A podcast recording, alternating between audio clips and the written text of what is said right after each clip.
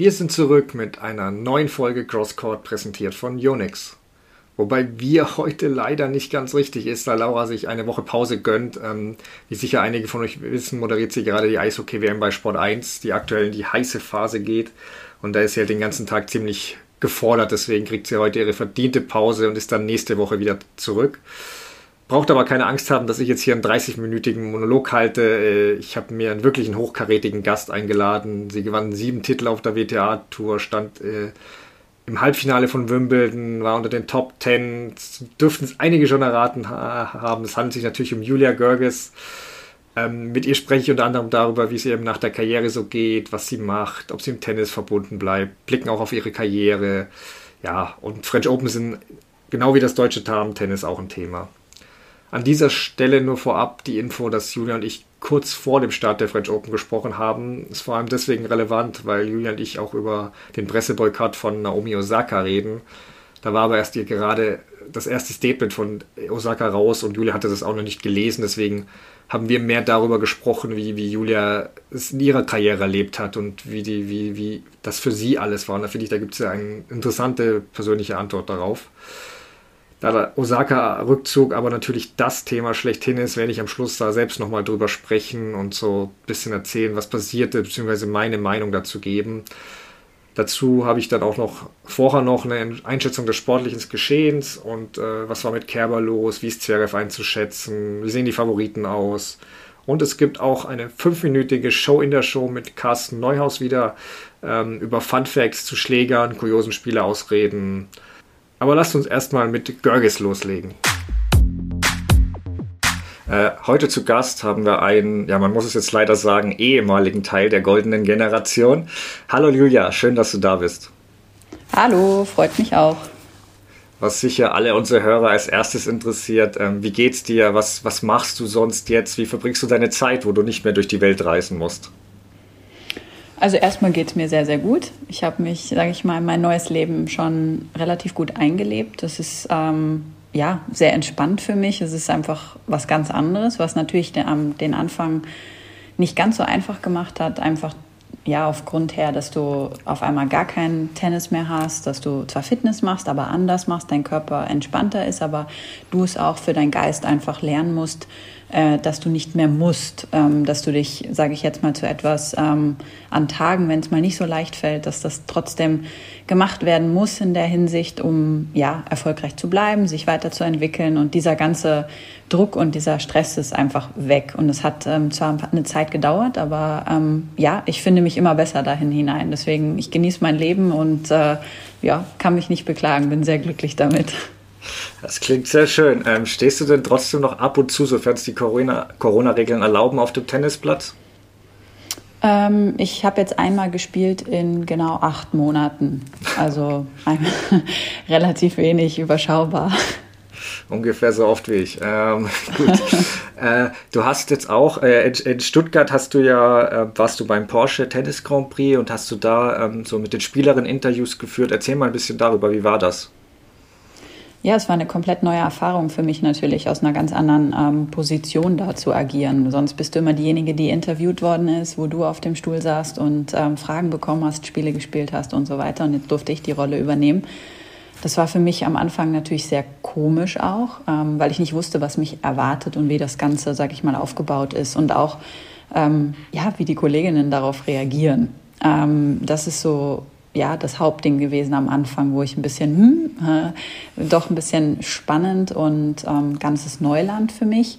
Äh, am Ende war es dann total entspannt und ich habe mich gefreut, ähm, ja, meine Ex-Kollegin einfach wiederzusehen. Ähm, das war für mich das Schöne auch dabei und ähm, so, was ich an Feedback bekommen habe, aber auch von den ähm, Spielerinnen selber, hat es ihnen auch Spaß gemacht. Ist natürlich, ähm, sage ich auch was anderes, wenn jemand das Ganze selber gemacht hat, reagiert man oder stellt man vielleicht die Fragen auch ein bisschen anders und ähm, ist das Ganze ein bisschen in einer lockeren Atmosphäre.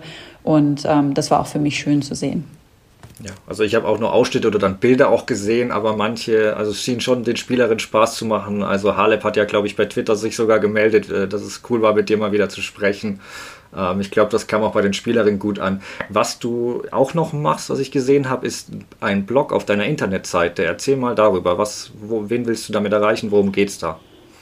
Ähm, ja, also ich habe mal überlegt, äh, ja, einfach mal die Dinge aufzuschreiben, die mir halt ähm, persönlich auch im Leben wichtig sind, aber auch die auch schon meiner, während meiner Karriere wichtig sind, äh, gewesen sind. Also sprich, ähm, auf sich selber zu achten, ähm, Nachhaltigkeit, äh, gesundes Essen, gesunde Ernährung, einfach viele Dinge ähm, ja offen und ehrlich auszusprechen, was ja, sage ich mal, wenn du diesen Job ausübst, nicht immer der Fall ist, dass du die Dinge öffentlich ähm, ja, preisgibst, aber auch damit, sage ich mal, gewisse Themen öffnest, wo du vielleicht auch in, in sage ich jetzt mal, Pressekonferenzen vielleicht eine Stunde länger sitzt, ähm, weil es doch irgendwo auch natürlich von deiner ähm, Zeit für deine Rituale, für deinen Job einfach drauf geht. Und ähm, ja, das ist einfach so ein kleiner Einblick, den ich gern mal geben wollte, weil ich doch auch, sage ich mal, während meiner Karriere halt ging es alles um meinen Beruf.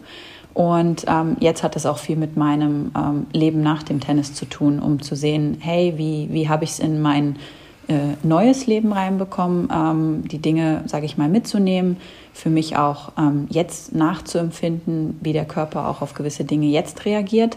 Und das ist mir ganz wichtig, einfach mal, sage ich mal, den Menschen draußen vielleicht einen kleinen Tipp oder vielleicht eine kleine Sache mitzugeben, wovon ähm, jeder irgendwie vielleicht ein Prozent ähm, profitieren kann oder vielleicht ähm, gewisse Einblicke bekommt und ähm, ja, einen, einen, anderen Blick für eine Situation bekommt. Und vielleicht macht der andere das auch und ähm, es hilft ihm für seinen Körper, für gewisse Dinge ähm, und das ist einfach der Hintergrund davon. Es klingt jetzt schon, als wärst du durchaus ausgelastet und hast einiges äh, zu tun, auch nach der Karriere. Ähm, gibt es denn, was sicher einige auch interessiert, so, so, so im Hinterkopf Gedanken da irgendwann, im, also noch mehr im Tennis? Du warst jetzt beim Porsche Grand Prix, aber irgendwie als Expertin im Fernsehen oder als Jugendcoach. Ich sehe dich jetzt vermutlich eher nicht, dass du mit irgendeiner Spielerin um die Welt reist, aber verbessere mich gern. Ist da irgendwas im Hinterkopf? Äh, ich bin eigentlich für alles recht offen. Also ich sag mal so, wenn es ähm, das zeitliche Management zulässt. Und für mich ist es sehr, sehr wichtig, dass ich auch sehr viel zu Hause bin, weil ich das in mein, äh, meiner Karriere nicht hatte. Und ich bin sehr, sehr gerne zu Hause und schlafe in meinem eigenen Bett.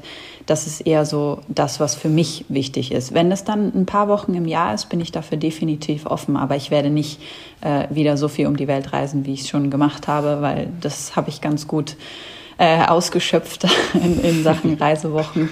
Aber ähm, sicherlich sind da auch ein paar Wochen dabei oder ich, ich helfe gerne. Und ähm, kommentieren habe ich auch in, in, im Porsche Grand Prix in, in Stuttgart gemacht. Es hat mir auch eine Menge Spaß gemacht. Es war einfach mal interessant, ähm, ja, die Dinge so anzusprechen, wie du vielleicht als Spieler gedacht hast. Und ähm, sie jetzt einfach aus einer sage ich mal, Vogelperspektive zu erzählen. Ähm, es war interessant zu sehen, wie viele Dinge dann auch eingetroffen sind und wie die ja, die Spieler von der anderen Perspektive für mich reagiert haben und was du vielleicht auf dem Platz gar nicht so hast wahrnehmen können. Deswegen, also ich bin da sehr, sehr offen und lasse das alles so ein bisschen auf mich zukommen auch. Ja, klingt gut. Also es gibt auf jeden Fall immer einen Mehrblick, wenn wirklich so ein Ex-Spieler das auch aus der eigenen Perspektive so ein bisschen erzählen kann. Der ist einfach näher dran. Wenn wir dann aber die Überleitung zu deiner Karriere kurz machen, ähm, wie, wie bewertest du sie im Nachhinein oder was bleibt dir so als größtes Highlight in Erinnerung? Ähm, da waren sehr, sehr viele Highlights. Also für mich, ja, ich bin sehr, sehr glücklich und zufrieden mit meiner Karriere. Ähm, sicherlich hätte ich vielleicht mehr erreichen können. Ich hätte weniger erreichen können. Ich hätte genau das erreichen können, was ich erreicht habe. Ähm, ich weiß, dass ich sehr, sehr viel Potenzial mitgebracht habe und ein sehr, sehr ähm, ja, großes Spiel gehabt habe, ähm, wo ich sage, das Spiel war in meiner Hand, ob ich es gewinne oder verliere, äh, zu 95 Prozent. Und äh, grundsätzlich Highlights, da gab es so viele äh, unglaubliche Momente, die ja manchmal einfach noch so hochkommen, wenn du jetzt, sage ich mal, ein Déjà-vu hast oder irgendwas siehst, was du damit verbindest. Ähm, das ist so, ja, natürlich noch präsent ähm, mit einem, auch, auch im Alltag teilweise. Aber ähm, wenn ich jetzt zurückschaue, da waren ach, viele tolle Momente, die ich sage und äh, die möchte ich nicht missen, ob es die Turniersiege sind, ob es ähm, ja, speziell der Porsche Tennis Grand Prix in Stuttgart, äh, wo ich gewonnen habe, das war für mich so ein bisschen der Startschuss, um zu verstehen, ähm, ja, worum es geht im Tennis und ähm, was mich dahin bringt, dass ich das Potenzial habe, mit den Besten mitspielen zu können, äh, sie auch schlagen zu können.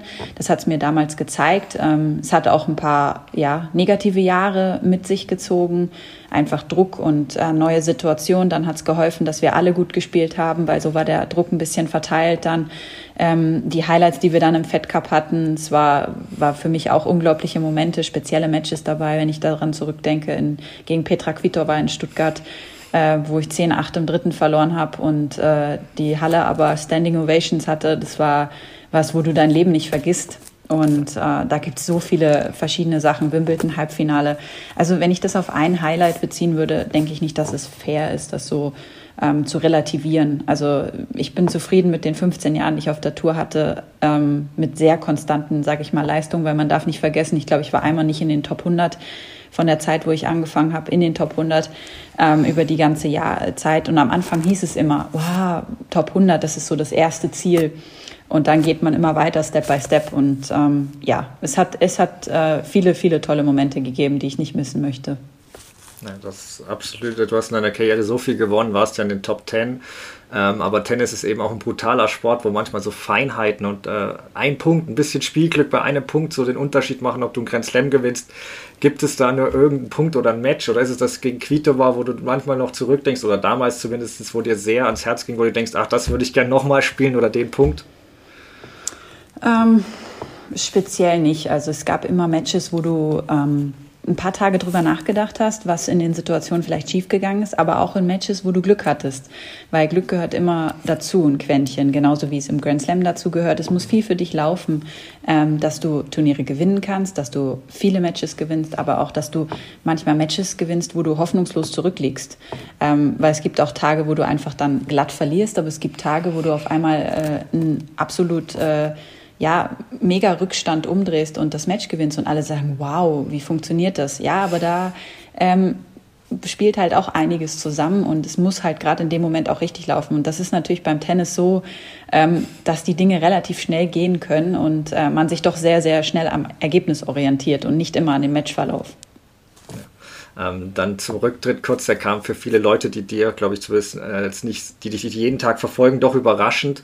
Ähm, war natürlich auch mit Corona, aber du hast auch gesagt, dass die Entscheidung kurz vor dem Rücktritt in dem Training fiel. Wie kann man sich das als Nicht-Profisportler vorstellen? Weil jeder hat ja schlechte Tage und schleppt sich vielleicht mal zum Training. Wie wusstest du, ey, das ist es jetzt, das ist nicht nur ein schlechter Tag, ähm, es reicht jetzt? Das war so ein schleichender Prozess. Ähm, es hat sich schon ein bisschen über die Trainingswochen hinweg abgezeichnet, einfach, dass die Motivation gefehlt hat. Mir hat es sehr, sehr viel Spaß gemacht, der Fitnessaspekt, aber es reicht halt nicht aus, um erfolgreich Tennis zu spielen. Und für mich ist es nicht ähm, ausreichend, ähm, dass ich sage, ich bin ähm, ja in Anführungsstrichen Mittelmaß, ähm, weil wenn ich eine Sache mache, dann mache ich sie zu 150 Prozent. Und ähm, das war mir immer wichtig. Äh, viele haben auch gesagt, ich könnte noch doppelt spielen. Ähm, kann ich sicherlich, ähm, möchte ich nur nicht, weil wenn, dann mache ich es äh, alles im vollen Maß. Ich habe äh, jahrelang in ein äh, hervorragendes Team und professionelles Team äh, investiert, äh, mit Physio, mit Fitness, mit Coach, mit allen Leuten mitgenommen über Jahre hinweg. Und ähm, das ist nichts für mich, dass ich dann ähm, ja doppelt spiele. Dann für mich, das ist überhaupt nicht schlimm. Jeder entscheidet das für sich selber und das heißt auch nicht, dass wen Doppel weniger wert ist, um Gottes willen. Aber es ist einfach nichts für mich, weil die Jahre halt sehr sehr intensiv waren und ähm, für mich hat das einfach in dem Moment gereicht. Und ähm, ja, ich habe immer gesagt, ich werde hören, wenn der Gong da ist und der Gong war da. Und ähm, jetzt möchte ich es auch nicht mehr missen. nee, kann man verstehen. Ähm, ja, sehr schade. Das mit dem, also mit dem Doppel mit Barty, das hätte ich schon gern. Da war ja Corona leider dann dazwischen. Ja. Darauf haben sich, glaube ich, schon einige gefreut, dass das, wenn das öfter passiert wäre. Ähm, ich fand es nur ähm, bemerkenswert, wie viele Spielerinnen dich auch verabschieden. Also, du hast vorhin schon mal angesprochen, ein gutes Verhältnis mit den Kolleginnen. Also, egal ob Barty, Kvitova, Halep, die sogar einen längeren Post auf Englisch schrieb, was für sie eher ungewöhnlich ist. Wie hast du alles wahrgenommen, dass dich deine Kolleginnen da wirklich so vermissen und so verabschiedet haben? Es äh, ist für mich eine große Wertschätzung gewesen, sehr, sehr ähm, ja, großer Respekt äh, meiner Person gegenüber, aber auch, ähm, glaube ich, wie wir miteinander über die Jahre hinweg umgegangen sind. Ich habe immer versucht, ähm, mich als Mensch weiterzuentwickeln, aber auch jeden Menschen ähm, gleich zu behandeln. Es ist für mich nicht wichtig, was für eine Zahl vor dem Namen steht, ob sie jetzt Nummer eins der Welt ist oder Nummer 200. Ähm, es ist für mich ja der Mensch entscheidend und ähm, ja diese Werte habe ich versucht im, in der Umkleide oder auch wenn ich gegen Gegner gespielt habe einfach mitzubringen und ähm, zu vermitteln. Und ähm, wenn ich das dann danach gesehen habe, habe ich gedacht, okay, dann habe ich doch etwas richtig gemacht und es ist auch auf die, und Art, und, die Art und Weise bei den Menschen angekommen. Und ähm, das war für mich eigentlich das Schönste. Es war natürlich am Anfang sehr alles sehr überwältigend und das Handy ist äh, zusammengebrochen, sag ich mal, auch danach noch, weil ich auch noch Geburtstag hatte, eine Woche danach. Also es waren relativ viele äh, Nachrichten dann zu beantworten und es war alles ähm, ja sehr verrückt. Aber es war ja für mich ein, ein, schöner Abschied und auch für mich eine unglaubliche Wertschätzung meiner Person, aber auch meiner Karriere gegenüber. Hast du jetzt noch Kontakt mit einigen deiner Kolleginnen, also abseits von Stuttgart auch, oder schreibt man sich oder sieht man sich auch mal? Doch schon, also mit, mit einigen doch sehr, sehr viel. Am meisten eigentlich mit der Ash Barty, ähm, dann mit der Kiki Bertens. Äh, ja, das sind äh, ganz, ganz, also ich habe schon mit vielen Kontakt. Carolina Pliskova, äh, Mandy Minella, da sind äh, ganz viele, Tatjana, äh, Angie habe ich auch geschrieben. Also wenn ich jetzt alle aufzählen würde, dann wird es ein bisschen länger dauern. Aber ähm, es ist auf jeden Fall Kontakt. Simona war auch dabei. Also ähm, das sind ja ganz, man ist immer in Kontakt. Natürlich nicht so intensiv, weil halt sonst auch man geschrieben hat, wann möchtest du trainieren und so weiter. Äh, das war dann halt etwas oberflächlicher und jetzt ist es halt ein bisschen ähm, ja, eine andere Verbindung, etwas ähm, tiefgründiger und andere Prioritäten. Und wie verfolgst du dann den Tenniszirkus jetzt noch? Äh, guckst du regelmäßig rein, eher nur bei Grand Slams oder Matches von bestimmten Spielerinnen? Ich schaue ganz, ganz wenig Tennis, wenn ich ehrlich bin. Ähm, ich schaue auch wenig Resultate, also manchmal weiß ich gar nicht, was los ist. Und wenn ich dann mal wieder Lust habe und sehe, ah, okay, die spielen gegeneinander, dann schaue ich es mir an. Ähm, ich sag mal so, Madrid und Rom zum Beispiel habe ich einen Teil gesehen. Ähm, das meiste war eigentlich von den Namen, die ich gerade aufgezählt habe, ähm, weil es einfach für mich die meiste Verbindung dazu gibt. Und ähm, dann muss es aber auch mit, äh, ja, mit meinem Zeitplan zusammenpassen. Aber ich schaue es schon, aber es hat ein bisschen für mich ja, so an, an Wert verloren einfach, weil du dann nicht dabei bist äh, mehr und du schaust dann halt, sag ich mal, deinen ähm, Freundinnen zu. Aber ja, es hat nicht mehr diesen Stellenwert bei mir, dass ich sage, hey, ich sitze nur vom Fernseher oder vom iPad oder was auch immer und gucke mir die Matches an. Wenn mich was interessiert, wie gesagt, dann schalte ich auf jeden Fall ein und sicherlich auch mal beim Grand Slam.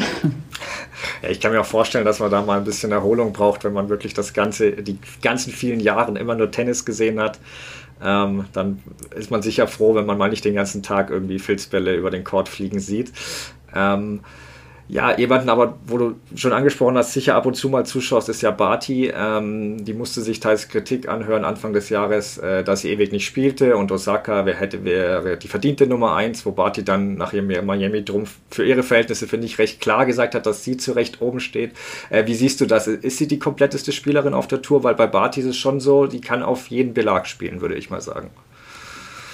Äh, absolut. Für mich ist es die, die am, ähm, ja, am meist ausgestatteten vom Paket her. Also das zeigt man ja, sieht man ja auch, sage ich mal, mit dem Abstand, wo sie Nummer eins ist. Und wenn sie spielt, dann gewinnt sie die Turniere.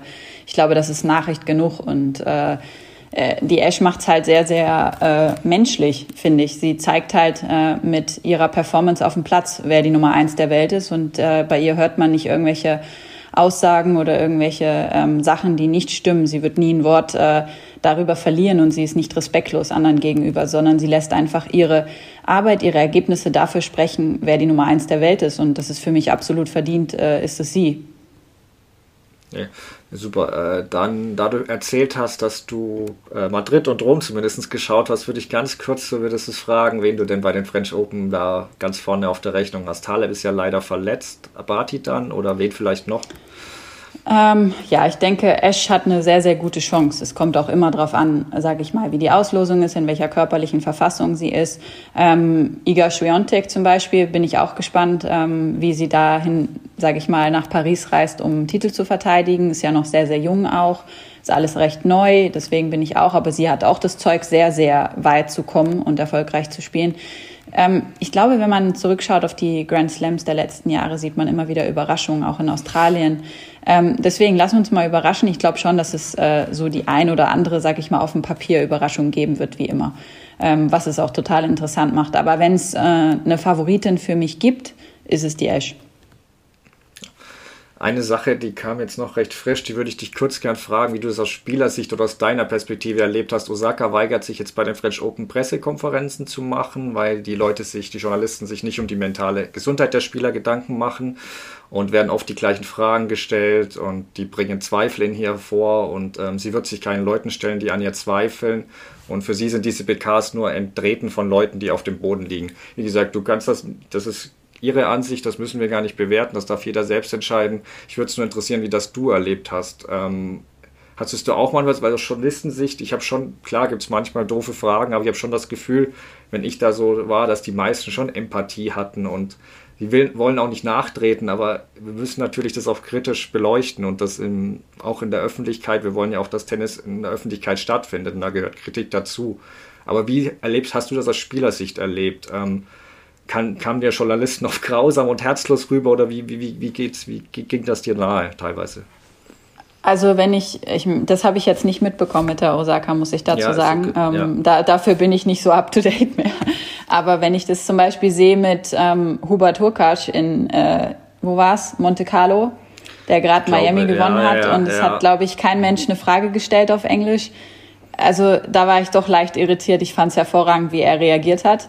Wenn ich ehrlich bin, dann fand ich es schon ein bisschen despektierlich ihm gegenüber und seiner Leistung gegenüber. Sicherlich ist in Polen vielleicht die äh, ja die Aufmerksamkeit eine andere als international, aber er hat gerade ein Masters 1000 gewonnen, also kam jetzt nicht gerade sehr äh, professionell rüber, weil normalerweise ist das vielleicht der erste ja. Mann, den du dann schreiben würdest, wie er es empfunden hat, in Miami zu gewinnen oder wie es ist, vom Hartplatz direkt auf äh, Sand zu kommen. Einfach professionelle Fragen in der Hinsicht. Ähm, ich sag mal so, ich habe es immer als Job gesehen, zur Pressekonferenz zu geben. Es war part of the game, habe ich immer gesagt. Und es gab auch Tage, wo ich manchmal gedacht habe, okay, lassen wir jetzt mal so stehen, die Fragen. Und äh, die habe ich jetzt zwar zum 50. Mal beantwortet, aber wir beantworten sie auch gerne nochmal zum 51. Mal. Ähm, ja, jeder äh, entscheidet für sich selber, wie professionell er seinen Job angeht. Und es gibt äh, sehr viele Journalisten, die es sehr, sehr professionell angehen, wo es auch sehr, sehr viel Spaß macht, sich mit ihnen zu unterhalten und Interviews zu führen, weil es einfach nicht diese Standard, ja, wie hast du dich heute gefühlt, wie war dein Match, ja, und so weiter. Ähm, deswegen ja, kann ich einen Teil verstehen, auf jeden Fall.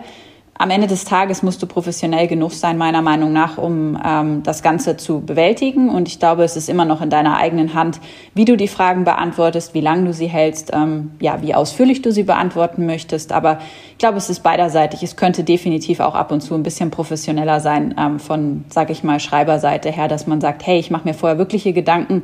Ich ähm, versuche mich auch in den Athleten hineinzufühlen und auch vielleicht ein wenig andere Fragen, weil ja nun auch öfter dabei sind bei der Pressekonferenz. Man weiß ja auch die Standardfragen. Vielleicht mache ich mir mal Gedanken, um auch mal eine andere Frage zu stellen und dann öffnet sich das Ganze in eine vielleicht andere Richtung.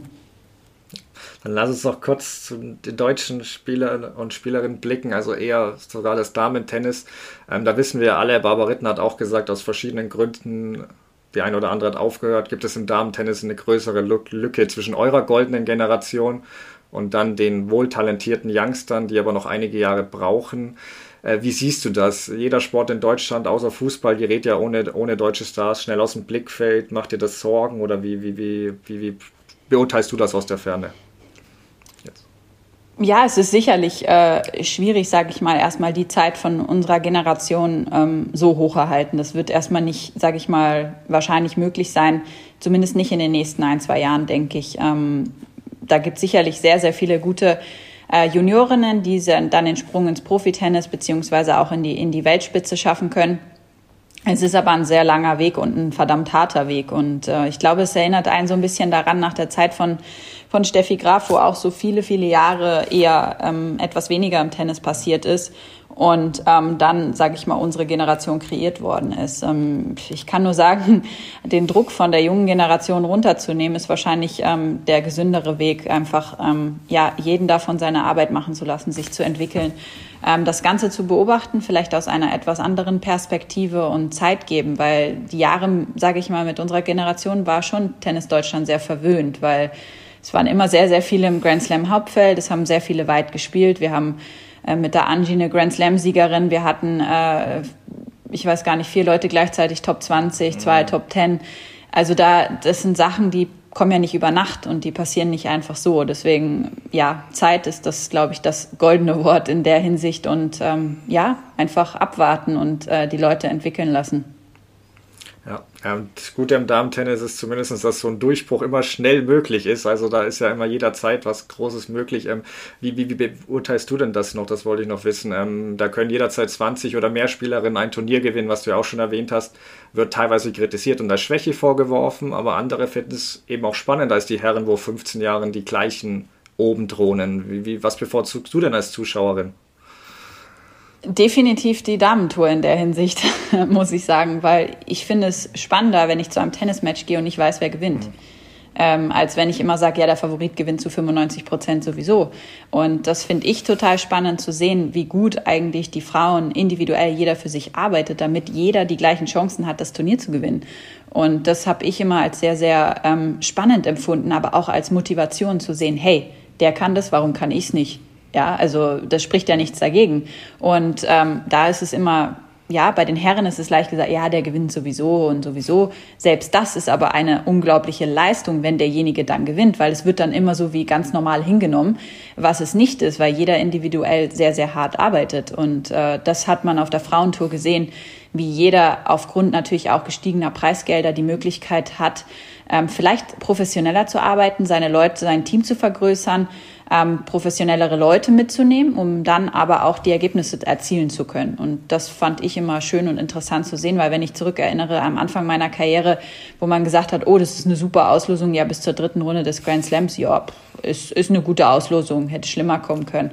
Nein, jetzt ist es seit ein paar Jahren schon so, nee, man muss vom ersten bis zum letzten Punkt da sein in der ersten Runde, weil sonst kann man nach Hause fliegen. Und ich finde, das ist einfach äh, viel, viel besser in dem Sport. Also für jeden. Ich weiß nicht, ob vielleicht der Zuschauer sieht es anders, aber ich, wenn ich Zuschauer wäre, würde ich es spannender finden.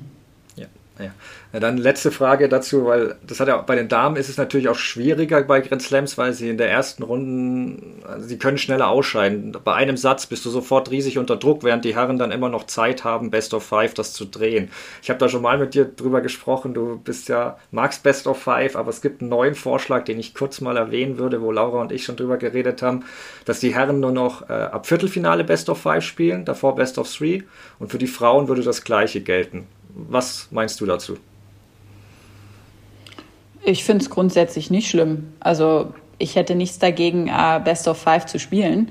Ähm, es ist einfach eine andere Herangehensweise an ein Tennismatch. Ich glaube, dass die Männer sich einfach besser einteilen, äh, Best of Five Matches anzugehen, als dass wir Best of Three angehen. Weil ähm, wenn du natürlich sagst, boah, vielleicht spiele ich vier Stunden und vielleicht spiele ich fünf Sätze, dann ist der Weg so lang und das Ziel so weit entfernt, dass der Geister und der Körper schon zumachen automatisch. Und ich glaube, dass die Männer einfach Satz für Satz spielen und dann immer weiter sich hineinarbeiten und äh, natürlich dann dadurch auch mehr Zeit haben, weil sie fünf Sätze spielen können, um das Match noch zu drehen.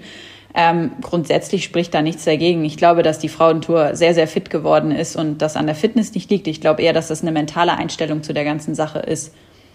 Ja, dass man dann vielleicht auch mal einen Satz äh, laufen lässt, wie es die Männer teilweise machen, während die Frauen sich genau. da immer noch, ja, Nee, super. Äh, mal schauen, ob es dann kommt. Es wird sich im Tenniszirkus dann eh um viele, viele Jahre drehen, wenn sowas so eine große Änderung kommt. Ja. Dann, ähm, dann vielen lieben Dank, dass du dir die Zeit genommen hast und ich wünsche dir weiter alles Gute, ja, und bin gespannt, ob wir dich in Zukunft irgendwie bei Tennisturnieren mal wiedersehen. Ansonsten bist du hier als Gast auf alle Fälle immer willkommen. Vielen Dank.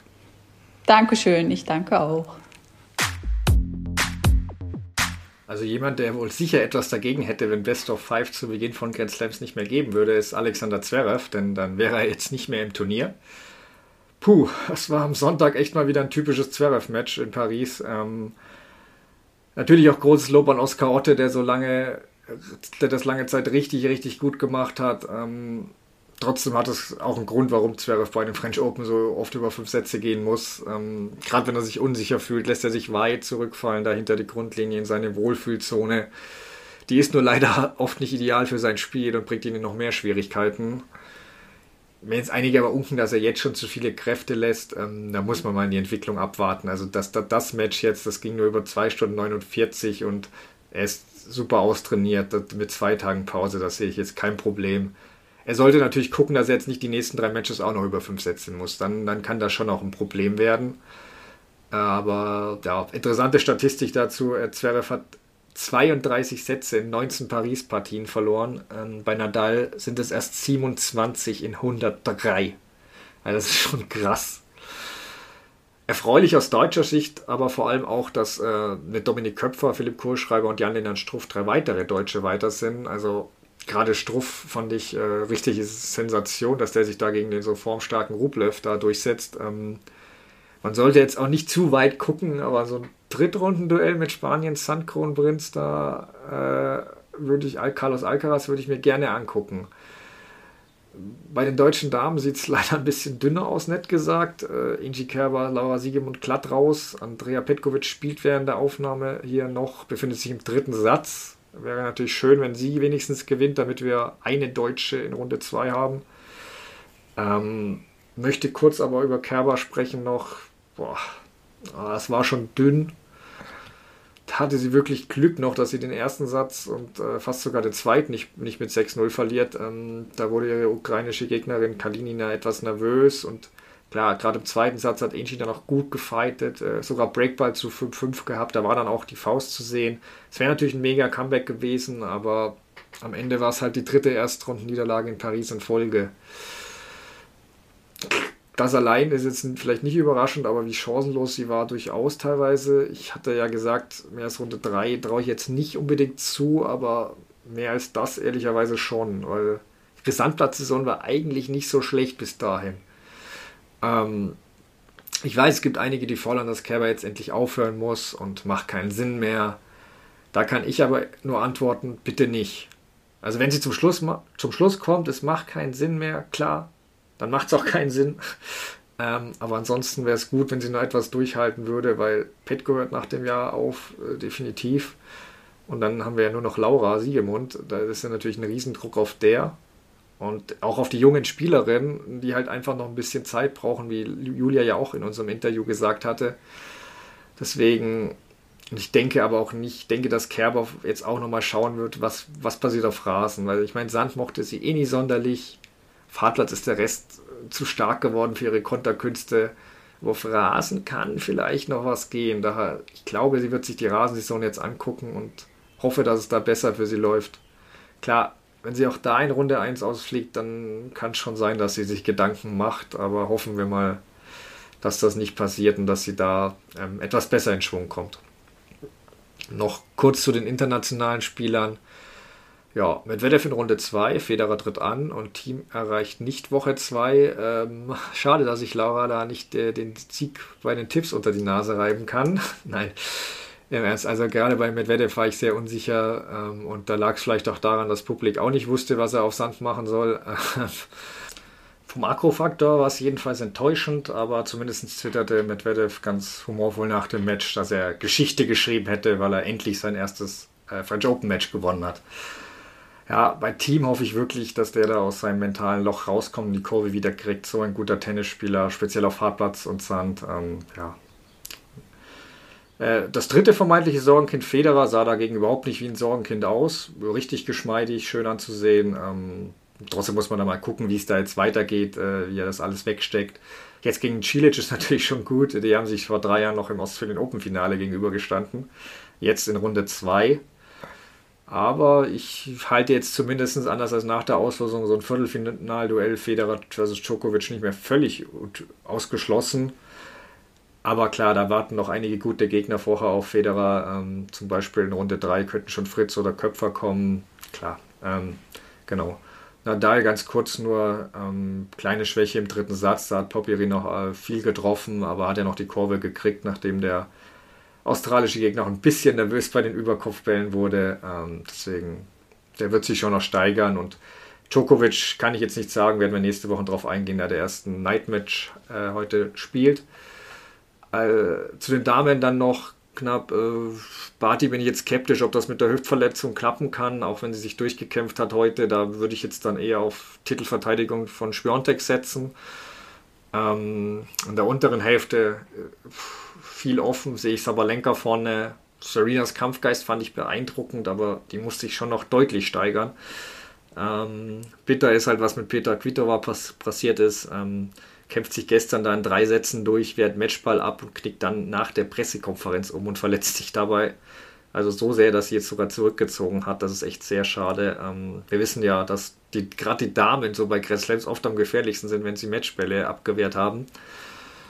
Naja, so viel jedenfalls jetzt mal dazu. Ähm, jetzt die fünf Minuten mit Carsten Neuhaus, dem Tennis Promotion Manager bei Yonex. Ähm, dem konnte ich einige Fragen zu Fun Facts rund um Schläger und auch kuriose Ausreden von Spielern stellen. Viel Spaß dabei. Also, wie viele eurer Schläger werden im Jahr oder auch bei einem Grand Slam von euren Profis denn so im Durchschnitt zerhackt? Also wir führen darüber natürlich äh, keine Statistik. Mhm. Ähm, das ist natürlich ein sensibles Thema. Wir sind, soweit ich weiß, die einzige Marke, die äh, Schläger, äh, die die Spieler dafür bestraft, wenn sie mhm. unsere Schläger zerhacken. Bei uns ist es so, dass wir in unserer eigenen Manufaktur in Niigata die, die Schläger produzieren. Das sind die gleichen Schläger, die die Profis bekommen, die man auch kaufen mhm. kann. Und wir haben null Toleranz, sprich, wenn ein Schläger unser, unsere Fabrik verlässt, hat der plus minus null. Abweichung. Bei anderen Marken sind es plus minus sieben Gramm. Ähm, das ist schon eine ganze Menge Holz. Das ist bei uns sind die Schläger eine heilige Kuh. Und ähm, ja, wenn ein Spieler einen Schläger zerhackt, mutwillig, dann muss er da, die bekommen Geld von uns. Das sind äh, Repräsentatoren oder beziehungsweise ähm, Brand Ambassadore, die repräsentieren unsere Marke und ähm, wenn einer einen Schläger kaputt macht, dann müssen sie dafür zahlen und das, die Summe ist um die 2000 Euro. Ich meine, das ist auch schon mal durch die Medien gegangen, aber das ist schon spürbar mhm. eine Strafe, weil das einfach nicht gern gesehen ist in der Familie. Mhm. Sehr gut. Ähm, kannst du sagen, wer euer Spitzenreiter in der Kategorie dann ist? Die Frage kommt relativ oft. Was denkst du denn, wer bei uns Spitzenreiter sein könnte? Ja, schwierig. Ihr habt, ihr habt schon einige Charaktere, äh, muss ich sagen. Ähm, spontan wäre natürlich äh, Nick Kyrgios der naheliegendste Name ja, der, der macht es natürlich dann schon mal drei in Folge. Ähm, wie gesagt, ja. auch das, da ist niemand stolz drauf, das ist nicht gerne gesehen. Ähm, das wird dann immer von äh, nix Retainer oder das, was er oder vom Bonus abgezogen. Äh, mhm. Äh, die Summe ist dann nicht gering, aber ähm, der wird wahrscheinlich relativ weit vorne sein. Davon kannst du ausgehen, mhm. ja. Gibt es auch jemanden oder mehrere, die da besonders positiv zu erwähnen ist, die wirklich da mit, ihr, mit euren Schlägern sehr, sehr gut behandeln und nie irgendwie da einen Schläger werfen oder so? Ja, also die meisten würde ich sagen. Ne? Wir haben äh, viele Wissen um, um die Tradition, äh, um den Respekt mit einem japanischen Unternehmen. Und äh, aber es ist so, es gibt, du spielst selber auch ein bisschen Tennis. Ähm, mhm. ja, es, es, gibt einfach Leute, die sind sehr jähzornig, die sind ehrgeizig, die sind, die sind aber es macht ja keiner mit Vorsatz, dass er sagt, heute zerhacke ich einen Schläger. Das passiert in der Emotion. Man soll es nicht tolerieren, aber und, und das ist richtig, die zu bestrafen. Auch unsere Juniors werden dafür bestraft mit einem geringeren Betrag, aber man kann es einfach nicht durchgehen lassen, weil das auch, die repräsentieren uns als Marke und haben mhm. sich auf dem Platz zu benehmen. Ja, ist ja auch eine Vorbildfunktion auch noch. Ähm, Absolut. Gibt's, Gibt es dann noch eine besondere kuriose Story eines Spielers von euch oder irgendeine kuriose Ausrede eines Spielers, warum ein Schläger kaputt gegangen ist? Kannst du da irgendwas erzählen? Ja, also im, im Profibereich eigentlich nicht. Es gibt ja eigentlich keine Geheimnisse, weil jedes Match mhm. irgendwo äh, gefilmt mhm. wird. Ähm, bei den Juniors ist es schon mal so, äh, ist der Klassiker, mir ist der Schläger beim Aufschlag mhm. aus der Hand gefallen. Ja, das ist genau die Bewegung, wie ich einen Schläger mhm. zerhacke. Äh, oder der ist beim äh, ich habe den im Flieger aufgegeben und danach war er kaputt. Ja, ist dann dumm, wenn andere Leute beim Turnier zuschauen und gesehen haben, wie er den zerhackt. Das machst du dann ein, zweimal, aber dann, sorry, dann ist der, der Spaß ja. halt auch wirklich vorbei. Ja. Dann lass uns doch gerne noch über die Schläger kurz reden. Ähm, so Amateure spielen ja auch mal jahrelang mit einem äh, gleichen Schläger. Bei den Profis sieht man, wie eine oder viele auch sie wirklich bei jedem, äh, immer wenn es neue Bälle gibt, auswechseln. Wie viele Schläger braucht denn so ein Spieler während eines Grand Slams? Sagen wir jetzt, er kommt bis Halbfinale, Finale zumindest. Ja, ist unabhängig davon, wie weit sie kommen. Also die, mhm. unsere Spieler haben meistens immer zwischen sechs bis zehn Rackets in der Tasche. Mhm. Und äh, je nach Witterung, äh, Temperatur, wenn es kälter ist, dann spannt man ein bisschen weicher. Wenn es sehr warm ist, vielleicht ein bisschen härter. Ähm, dann wird das immer angepasst. Und ähm, die lassen die Schläger natürlich regelmäßig auch bespannen. Und ähm, deshalb, also so ein Satz, sechs bis zehn Schläger, meistens haben acht, äh, die spielen die immer von, ich sag mal, vier Monate bis sechs Monate. Und dann wechseln die die, weil natürlich das Material irgendwo auch ermüdet. Ein Hobbyspieler, der ja, man sollte grundsätzlich, auch wenn man nicht viel spielt, jedes halbe Jahr den Schläger frisch bespannen lassen, damit man einfach das optimale Setup auch hat. So, das heißt aber auch, dass dann ein, ein Hobbyspieler der Schläger ja nicht so eine Ermüdung hat, weil er einfach nicht so oft neu bespannt äh, wird. Und äh, das ist natürlich bei den, bei den Profispielern ähm, ist jede Ermüdung dann irgendwo spürbar und da wirken natürlich auch ganz andere Kräfte auf die Schläger als bei einem Hobbyspieler. Ja, da haben wir doch ein paar interessante und auch kuriose Dinge erfahren. Danke an Carsten. Ähm, nächste Woche hören wir ihn dann sogar aus der Bubble in Paris. Da freue ich mich auf alle Fälle auch drauf. Jetzt wie angekündigt noch zum Thema Osaka und ihren Rückzug von den French Open. Die meisten wissen sicher, was passiert ist. Kurzer Abriss für alle, die es nur am Rande mitkriegten. Ähm, Osaka hat am Donnerstag ein Statement gepostet, in dem sie erklärte, dass sie während der French Open nicht mit der Presse sprechen wird. Äh, die Journalisten würden knapp gesagt oft keine Rücksicht auf die psychische Verfassung der Athleten nehmen und sie will sich nicht Leuten aussetzen, die an ihr zweifeln. Sie hätte oft auch Videoclips gesehen, wie Spieler eben nach einer Niederlage in so einer Pressekonferenz da weinen und äh, zusammenbrechen. Ähm, dazu äh, schrieb sie dann auch noch, wenn die Veranstalter denken, dass sie sagen können, du kriegst eine Strafe, wenn du nicht erscheinst und die mentale Verfassung von Athleten weiter ignorieren, dann kann ich nur lachen. Ihre Geldstrafen sollten dann bitte aber an Einrichtungen rund um die mentale Gesundheit gehen. Kurz zum letzten äh, Punkt, der von Osaka natürlich gut gemeint war. Zur Info nur, mit den Strafen der Spieler und Spielerinnen machen sich jetzt in dem Fall die Veranstalter die Taschen nicht noch voller. Die gehen tatsächlich äh, an den sogenannten Grand Slam Development Fund normal. Ähm, davon profitieren viele Spieler, gerade aus nicht so reichen Ländern. Also Del Potro, Asarenka, Halep, ich glaube Rybakina, wirklich viele Spieler, die da schon profitiert haben. Soll aber nicht von der Kernsache ablenken. Ähm, ich könnte mich jetzt mit dem Wissen von heute natürlich hinstellen und sagen, das hat man kommen sehen alles und war klar, warum es Osaka ging. Aber ehrlich gesagt habe ich das am Anfang nicht ganz so deutlich gesehen. Ähm, Osaka hatte da ja weniger über sich geschrieben, als auch über andere Profis, die sie gesehen hat und dass sie es für die macht, so ungefähr, und sie nicht dauernd kritische Fragen zu ihrem Sandblattspiel hören will. Nur ähm, zu Teil 1 war dann eben auch erstaunlich zu sehen, dass sich ja kein Spieler oder Spielerin so klar auf ihre Seite gestellt hat. Ähm, alle betonten da die Wichtigkeit der Medien und auch, dass es zum Job, Job eben dazugehört. Man kann, kann ja selbst entscheiden, wie viel man wirklich preisgibt oder was man abblockt und nicht richtig beantwortet. Manch einer wurde sogar kritischer wie Benjic gegenüber Osaka, ähm, andere wie Zverev zeigten mehr Verständnis. Wobei, klar, er hat jetzt auch nicht immer ein Top-Verhältnis zu Medien und der würde sicher den einen oder anderen auch gerne kein, äh, nicht eine Frage beantworten müssen, daher mit Vorsicht zu genießen. Ähm, was mich dann aber doch mehr verwirrte, Osakas Schwester hatte mit einem Post äh, noch zur Verwirrung beigetragen. Da schrieb sie, dass ein Familienmitglied Osakas Spiel auf Sand kritisiert hätte, was ihr nah, was Osaka nahegegangen wäre. Und ähm, die Journalisten würden eben auch ständig fragen und die Leistungen kritisieren. Das löschte äh, ihre Schwester später wieder und meinte, oh, ich hoffe, sie hat es nicht schlimmer gemacht. Ja, doch. Also in meinem Kopf warf da schon Fragen auf, dürfen wir, darf es jetzt keine kritischen Fragen mehr geben. Also bei aller Liebe für Social Media, da ist die Hälfte der Nachrichten ja dann doch meist Werbung und je nach Profi schreibt den Großteil der Nachrichten noch der PR-Agent oder so. Also PKs gehören nun mal zum Job eines Tennisprofis. Ähm, ist ein Teil, der gerade nach Niederlagen weniger Spaß macht, keine Frage. Nur, ich glaube, es gibt in jedem Job der Welt so Teile, die einem, die man weniger mag oder einen Tag auch, an dem man sich irgendwie durchbeißen muss. Also wenn da jemand sagt, mein Job ist 365 Tage im Jahr, jede Minute geil und ich kriege dafür noch gutes Geld, Glückwunsch. Testest du Fünf-Sterne-Hotels auf den Malediven? Ähm, aber das ist sicher nicht die Mehrheit. Äh, daher wusste ich zu dem Zeitpunkt auch noch nicht so, wie ich das alles da einordnen soll, muss ich zugeben. Ähm, ich hätte mir nur gewünscht, dass sie das untereinander klären können. Dem war leider nicht so.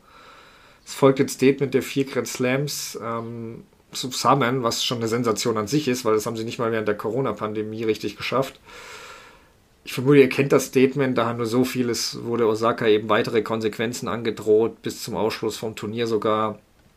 Und da habe ich mich dann schon gefragt, muss Druck von einer Seite, den Osaka ja, ja sicher ausgeübt hat, ein bisschen, dann die Grand Slams hatten Angst vor Nachahmern, aber muss dieser Druck immer mit noch größerem Gegendruck beantwortet werden?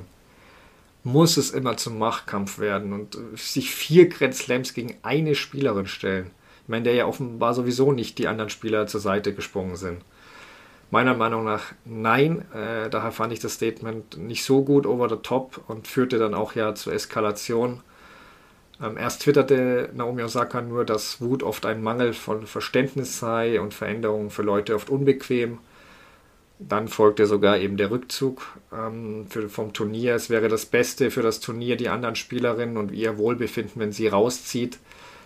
Ähm, war ein sehr gutes, emotionales Statement, wie ich finde. Sie spricht auch darüber, dass sie seit den US Open 2018 mit Depressionen zu kämpfen hat. Ähm, wie sie auch selbst erklärte, war ihr erstes Statement weniger gut formuliert gewesen. Das fand ich ehrlicherweise auch, und damit meine ich nicht nur den Ich kann das darüber nur lachen Part. Ähm, Im Nachhinein habe ich dafür Verständnis, dass das nicht so gut formuliert war, weil gerade wenn man Hilfe braucht, ist es halt oft am schwierigsten danach zu fragen oder das auch richtig bemerkbar zu machen. Und natürlich, ja, wollte das, ist es, wäre es besser gewesen, wenn sie das alles nicht hätte öffentlich machen müssen, um dem Wahnsinn ein Ende zu bereiten.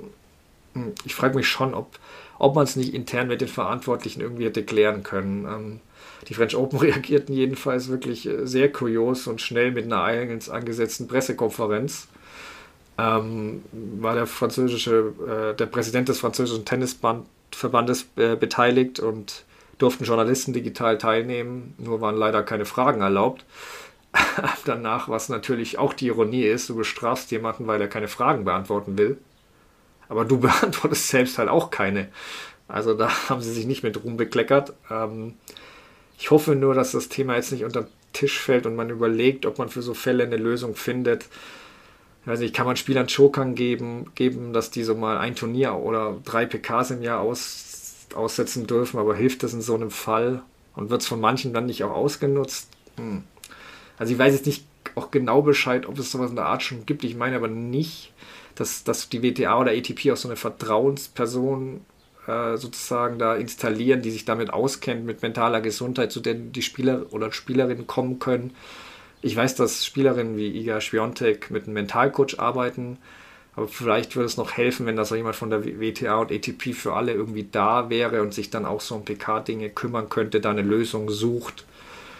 Ähm, ja, Naomi Osaka will das Thema auf jeden Fall weiter diskutieren, was gut ist. Ähm, und als erstes ist jetzt einfach nur wichtig, dass es ihr gut oder bald besser geht.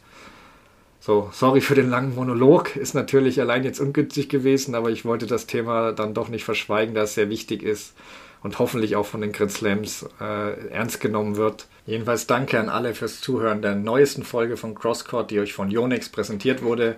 Wir hören uns dann nächsten Mittwoch wieder und dann ist auch Laura wieder mit von der Partie. Bis dann.